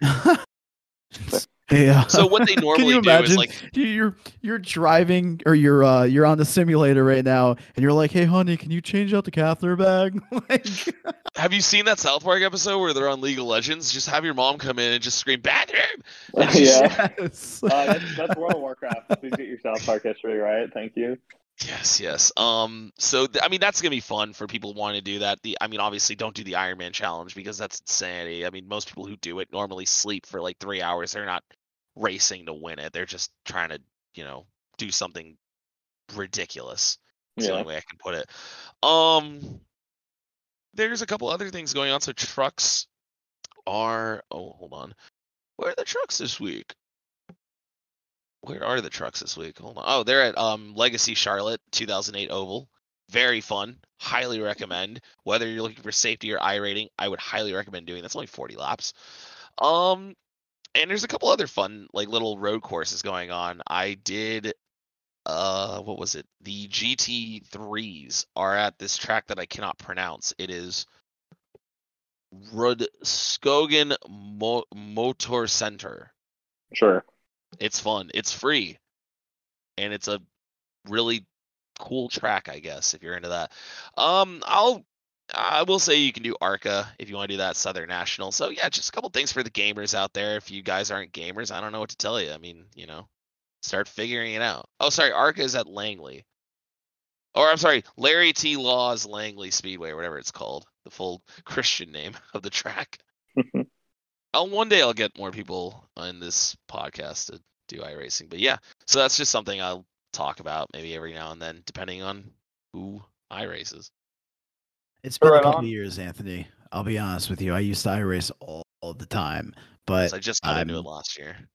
Yeah, dude, it's so much fun. I'm probably gonna build a little racing simulator in the office, so I'm saving up for that right now. So once I have that together, I will definitely collaborate with the iRacing stuff with you. Yes, I'm also running a league. I don't need any sponsorship, but maybe LTLN will be on the car. Who knows? There you go. Probably not. I painted like an LTLN car for last season. It looked disgusting. I had a flesh colored car. I thought you were going somewhere else with that. Yeah, no, here, hold on, I'll upload it in here. I'll even put it on the Twitter randomly. It's like, you remember that Lil Yachty song that came out? They took the walk to Poland. Mm-hmm. Yeah, so I did that myself. I made a car that was the walk car. Hold on, where is I that? Saw. So speaking of, I don't know if it was technically. I don't know if it was iRacing or not, but I guess there was a 24 hours virtual Le Mans. Yes. Verstappen was in it. Yes. But it, like, the server got hacked or something. Yeah, they got like DDoSed or something apparently. And Verstappen was on a live stream like just shitting on R Factor. Because here's the problem with R Factor. It's not an online service type deal like iRacing is. It's a racing sim that's much better, like, just simulating driving on track. Like, the AI is apparently not great. I'm pretty sure the physics are also like what NASCAR. What's the one that's not heat? Ignition or was yeah, that... sure. I don't play any of those, unfortunately. They base the physics off that, but yeah, not great. I will say, I don't think it's Motorsport Games that did R Factor. Maybe it is. I don't even know.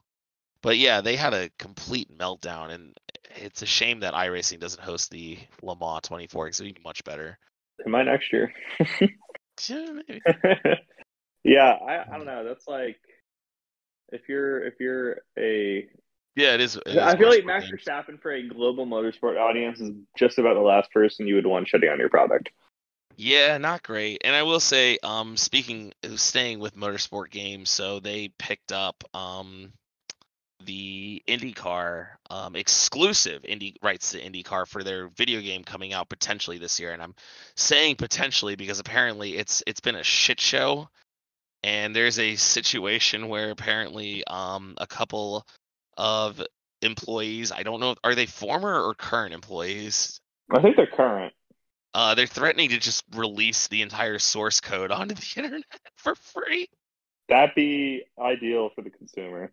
You know what? It's amazing. I'm not even trying to be a dickhead, but like, if that game failed, and it probably will, I'm just going to laugh. But yeah, a Motorsport Game employee threatens to leak source code of 4 games because they aren't getting paid. Amazing, unbelievable. What a non dumpster fire that is. Perhaps reinvesting into your human capital is a smart business move, and not doing so will have negative effects on your business. No, just make sure it's always crunch time and you do not pay your employees. That always makes them happy. That's always a good move. So I'm not very familiar with motorsport games. Who are they? They are the ones who do R Factor 2. Oh, that's the same people. It's the same people. I had to Google it. Oh my God. Yeah. It's right here. R Factor 2 video game developers. Oh, well, I guess. Oh, publishers, Motorsport Games. It's a couple other people who worked on it too, but Motorsport Games. You can actually buy shares of it right now for $3.88 a share. I'm selling. Ooh, you guys want a short Motorsport Games? Can we even talk about that legally on a podcast? I don't know. I just put a post up on Wall Street Bets. I hope you guys don't mind. Okay. So. To the moon. I don't know what else they do. To be honest, let me do a little bit of a dive. Our games. So they have NASCAR Heat, NASCAR Rivals, NASCAR Ignition, R Factor 2, Kartcraft. I guess they just took over all the Heat games. They don't really have a lot of stuff that makes me go, wow, this is a really good product you have. Mm-hmm. So yeah, I haven't played a NASCAR console game since EA Sports had games. I think Chase to the Cup was like the last one. That's great, like game. That's the best game in my opinion for the console. Fantastic anything game. NASCAR related. Yeah, definitely. One of my personal favorites. I think I was like a big NASCAR 06 one because I think that was the first one you could like change the drivers mid race. Oh, the total team control. Yes. Yeah, I do remember that. Best feature. And God, that is technology from 2005. And we've never gotten anything like that since in any racing game. Like, imagine if I could do that in F1. Like, I'm Williams. I got Alex Albon in the top 10 for racing for points. I want to be like, I need a challenge. Nicholas Latifi is 30 seconds back. Let me go ahead and bring him back up here. Like, and I guess the closest you get to that is like F1 Manager. Have either of you played that? No, not F1 Manager, but I've played Motorsports Manager, which I think is similar. Same thing, yeah. Same publisher, I'm pretty sure. Okay, Kevin, I feel like you'd love F1 Manager, to be honest. Yeah, I know. It is. That's a tough game. Like, it's a lot of fun, but like that's a tough one. I like to spend all my money on everything, and then at the end of the season, they're like, "Yeah, you blew it." It's like, "Oh, okay." R Factor 2 came out in 2013, but I can't say anything because iRacing also like came out in like 2008 or something. But obviously, it's been like constantly patched and updated. It's not the same game it was when it came out in 2008. So some of the tracks are the same though from 2008. Fun times. Can we talk about the fact that NASCAR is a $1 billion company, and they can't find somebody to create a console-worthy video game? Like, well, I think the fact that we're even talking about this is super disappointing, because I remember like growing up as a kid, and I remember waiting to see what driver was going to be on the cover, what new features that they were going to add. Like, all of that's gone essentially, and there's no excuse for it. Like, they have enough money to invest into a really good game. They just are behind the eight ball on it. So, to play devil's advocate a little bit, I think part of the thing is a lot of us are old and nostalgic now, and the games back then were mega arcadey. Like, they played well on a controller where you held down A for throttle control, which doesn't really work very well, or like you use the analog sticks as throttle control. Like, the games themselves were just fun because whether we knew it or not, they were arcadey as shit. So that's like true. The games, the thing is, the AI just was like way ahead of its time back then. It was very, very good. You could race with them. It felt like they had things like drafting and like intimidation mode and shit, which I mean is very much like just mega arcadey. But what we compared it to back then was like Daytona USA, whereas today we have straight up really good sim racers that are fantastic, but you need like all this shit to play it, and you can't really do it with a controller. So we're trying to compare it to that, and it's not as good. And we're also like comparing it to the games we play as a kid, which looking at it through rose-colored glasses is gonna make these games look bad. And I'm not saying that these games are good. I've seen videos of like the AI and then they're dog shit, but like we didn't also have a lot of adults back in the day when we played those games screaming in our ear, "Oh, these games are bad. These games are bad." You know what I mean? Mm-hmm. So, that's fair. I guess it's just like if you if you want to jump into iRacing or if you want to jump into R Factor, it's just, it's an investment. I mean, it really is. Yeah. So it really is. It's hard for like younger kids to connect with the games, which is something that NASCAR needs to focus on. The audience actually really is younger children for like the NASCAR heat games, because like if it's like anyone talking about that game in a positive manner, it's usually like children. And that's not a bad thing, really, because that's mostly who got into the older games. Like, I was 7 years old when I got into NASCAR 2001, and that literally made me a fan of NASCAR. I think it is doing what it's supposed to do, which is bringing, like, new people to the sport, I think. And, I mean, there's other ways that that's happening as well. But, I mean, if the game is successful with a certain demographic, and that's usually what a lot of video game companies are going for, is the younger children, then that's all that matters, I guess. We're just going to be old and complain about anything. Like, games just aren't the same as they used to be. And that's fair, because a lot of games also have, like, battle passes and, like, pay to win and shit like that. But, you know, I'm not trying to be, like, an old head and be like, oh, these games suck. Some of them suck. No, not at all. It's a totally different perspective, and I respect that. Maybe I just kind of flip-flop there. I can't remember, to be honest. But I've also wanted to play devil's advocate a little bit, because there is, like, multiple ways to look at it. But motorsport games... It's not even about the product. If you're not paying your employees, you're going to get screwed over on that. Yeah. You're going to get sued is what you're going to get. Chili Bowl happened. Oh, yeah, shit, that did happen. Sorry. Yeah. Thoughts and prayers. Well, luckily he's okay. The driver that got ejected from the car, assuming y'all saw that. Here, I'll give you his name. Yeah. Hold on. I saw it on Twitter, and I was like, what the? I like Torgerson. I think the last 16 time, years old, too. The last time I saw a driver, like a video of a driver getting ejected, was Gilles Villeneuve.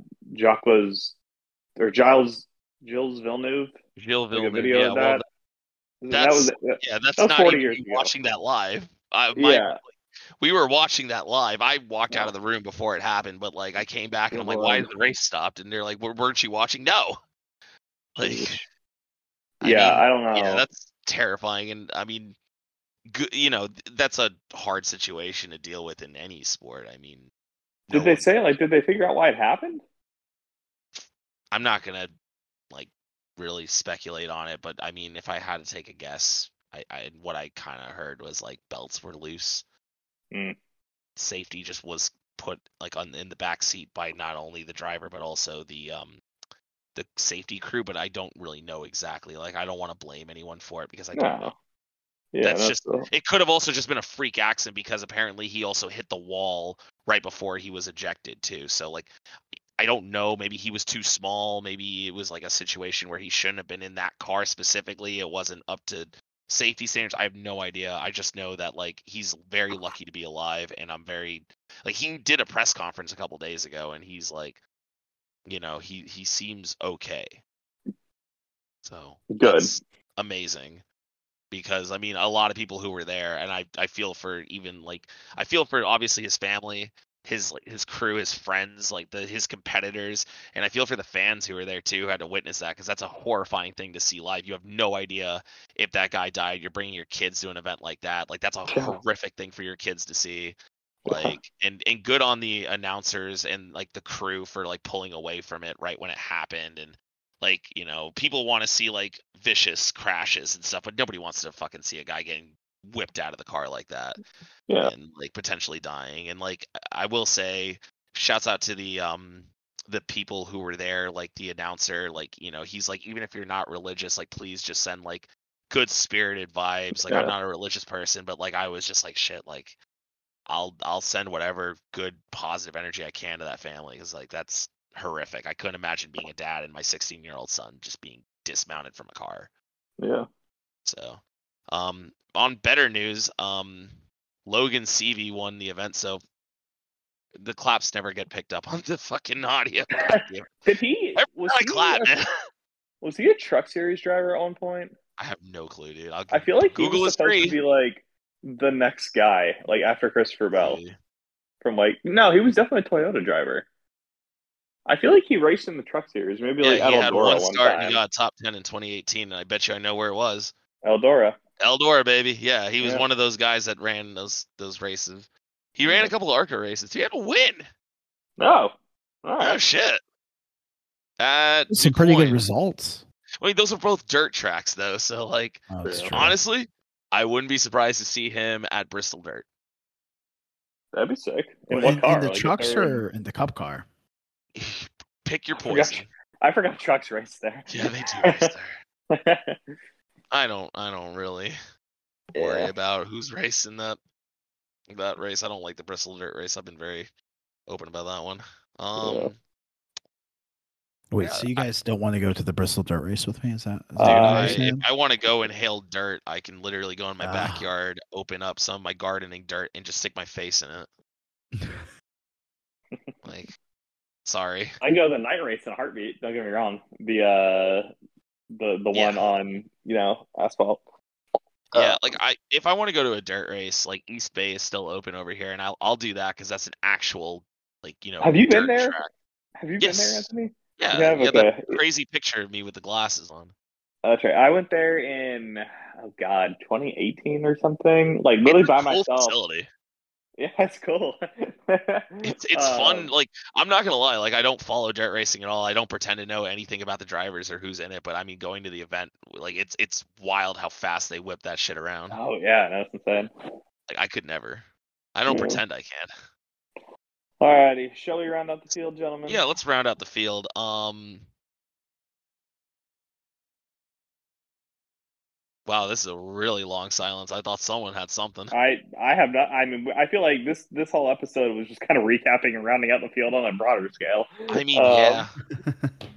Oh, Wiz Khalifa is performing at the Clash. I'm personally excited about that. I've seen Wiz twice, and he's awesome.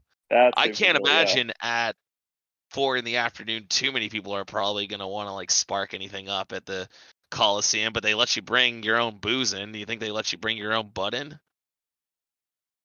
Who am I blaming here, or who am I blaming? Who am I kidding? Of course they do. They're not checking for that. I think I'm taking a break from the NASCAR Reddit, considering I just saw someone put a prediction out there that said AJ Allmendinger will have 7 wins this year. Yeah, maybe that's enough internet for today, bud. And I said he made the playoffs, but not that. 36 top 10s. So that's wait, who's going to have that? Ryan Blaney. Jesus Christ. Did you see the post of Ryan Blaney being compared to Casey Kane? I did, and I love it. That's great. Well, I thought that was interesting. I see it. Like, pretty boy, doesn't win much, consistent. I hope he doesn't fall off like how Kane did. No, I think it also because Casey Kane like was getting terrible migraines. Also, was Ryan Blaney getting terrible? No, he was getting dehydrated. Because remember when he won the Indy or the Brickyard 400, he almost passed out because his body just couldn't take it. That was a hot day and an exhausting race, but I get it. Yeah. I mean that's a weird comparison. I probably wouldn't put Blaney with Kane. I feel like Casey Kane also finished in second a lot and was always fast, but getting into wrecks. But damn, the more I say things, the more I'm realizing he kind of is. Holy shit! Does Ryan Blaney do dirt racing too? No, but it's in the family. You know what, man? I feel like he did one kind of recently with Dave Blaney. Was it the SRX? He did SRX, but that one wasn't on dirt. But I'm talking a couple of years ago. I think they did a race together. Gotcha. Okay. I remember there was one time where him and his dad raced against each other, and it was a big deal. Yeah, that was at XRS. I think in one couple truck races. Maybe it was a cup race. Could have been a cup race. Maybe it was in a 500 one year. Might have been a 500. I think like Dave Blaney just kind of, was showing up to things, not really expecting to do anything crazy. I'm looking to see if there's anything new on Reddit before we log off. Like we're gonna stop recording and then immediately they announce something absolute banana sandwich, like Danica's coming back or something. Which wouldn't surprise me at this point. Any rumors you want to spread across the internet right on us, Anthony? Yeah, my sources are telling me that Max Verstappen is going to prank Sergio the entire season because he doesn't like him anymore, and it's rumored that someone found an upper decker in Sergio Perez's toilet, but nobody's pointing any fingers, but it looks very Dutch. Okay. I thought that was a pretty good rumor. I can get more fake rumors if you want. You want me to do a NASCAR-related one? Last thing that I could that I see is Takuma Sato is racing with Chip Ganassi in IndyCar on the ovals. I forgot to mention that. I was like, oh, yeah, we'll come back to this. Completely forgot what's happening here. We came with Marcus Armstrong in the 11 doing road courses, who he was a good F2 driver. He was, so, yes. Yeah. Oh. I would love to see Marcus Armstrong do well, mostly because I just like the 11 car in general. Yeah. I think it's a cool-looking Chip Ganassi car. When are they going to bring Target back, man? Yeah, I don't think so ever. They went to like the Minnesota MLS team or something like that. Oh, wow. Yeah, MLS is doing very well, I'm sure. Uh-huh. Well, all right, boys.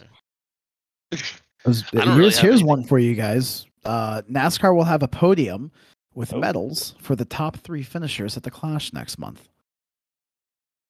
Sure. I hope that someone bites the medals to see if they're real, and then it just snaps in half. I hope someone gets dumped on the last lap, last turn, but somehow finishes on the podium, and then a brawl ensues on the podium. That'd be great. What if Ross Chastain just decides to Chastain the outside wall at the Clash? I feel like that's a track you can do it on. He's gonna really do some damage one day. If he tries that again, or if I feel like someone's probably going to try it. No, don't. Then it just ruins the prestige of that move. Just don't get started with it. Yeah, it's going to be cool until somebody does it. Either stops very sudden because there's a jut out in the wall that destroys the car, like Michael Waltrip at Bristol. Yeah, maybe don't try it at a temporary track, but a permanent track would be better. That's like, oh, well, Ross Chastain just went through the Coliseum. That historic building is now gone. So, whoops. I can't wait to watch someone like this is like kind of a goofier one, but like at Sonoma, like coming to the hairpin, they get sent before it. So they just completely miss the hairpin. It's kind of like Chastain did at at Indy Road Course, just completely say fuck this shit and takes the lead and wins. And NASCAR's got to figure that one out. Well, he was punted, you see. So that's that's a good point. I mean, it wouldn't be the first time NASCAR's taken away a win at Sonoma. Anyways. Oh no. All right. Well, anyways, make sure to check us out on Twitter and Instagram at LTLN Podcast. Make sure to check us out on Rogue Media. So go to roguemedianetwork.com. All of our episodes are there. You can also find a lot of our links and Rogue Media Network links. They are our partners, and they produce this podcast. Shouts out to everyone involved at Rogue Media. I guess we still don't really know if it's Left Turns and Loud Noises presented by Rogue Media. No one has told us otherwise, but I mean, it sounds cool to say. So thank you for listening to Left Turns and Loud Noises presented by Rogue Media. Follow us on all the other streaming platforms that we're on as well. Thanks to Rogue Media putting us there on Apple Podcasts and Spotify. I will say, don't follow us anymore on SoundCloud because I'm shutting down that account so I can stop paying $16 a month that nobody has helped pay for. Kevin. Called out, damn. I mean, it's fine. I don't really care. That's actually why I came back. I heard that. Now that you were giving out free SoundCloud memberships, so I was going to jump on board with that. That's what I'm doing. Make sure to subscribe to all of us or follow all of us on Twitter and Instagram. Our handles are in our Twitter bio. But yeah, until next time, I've been Anthony. I've been Kevin.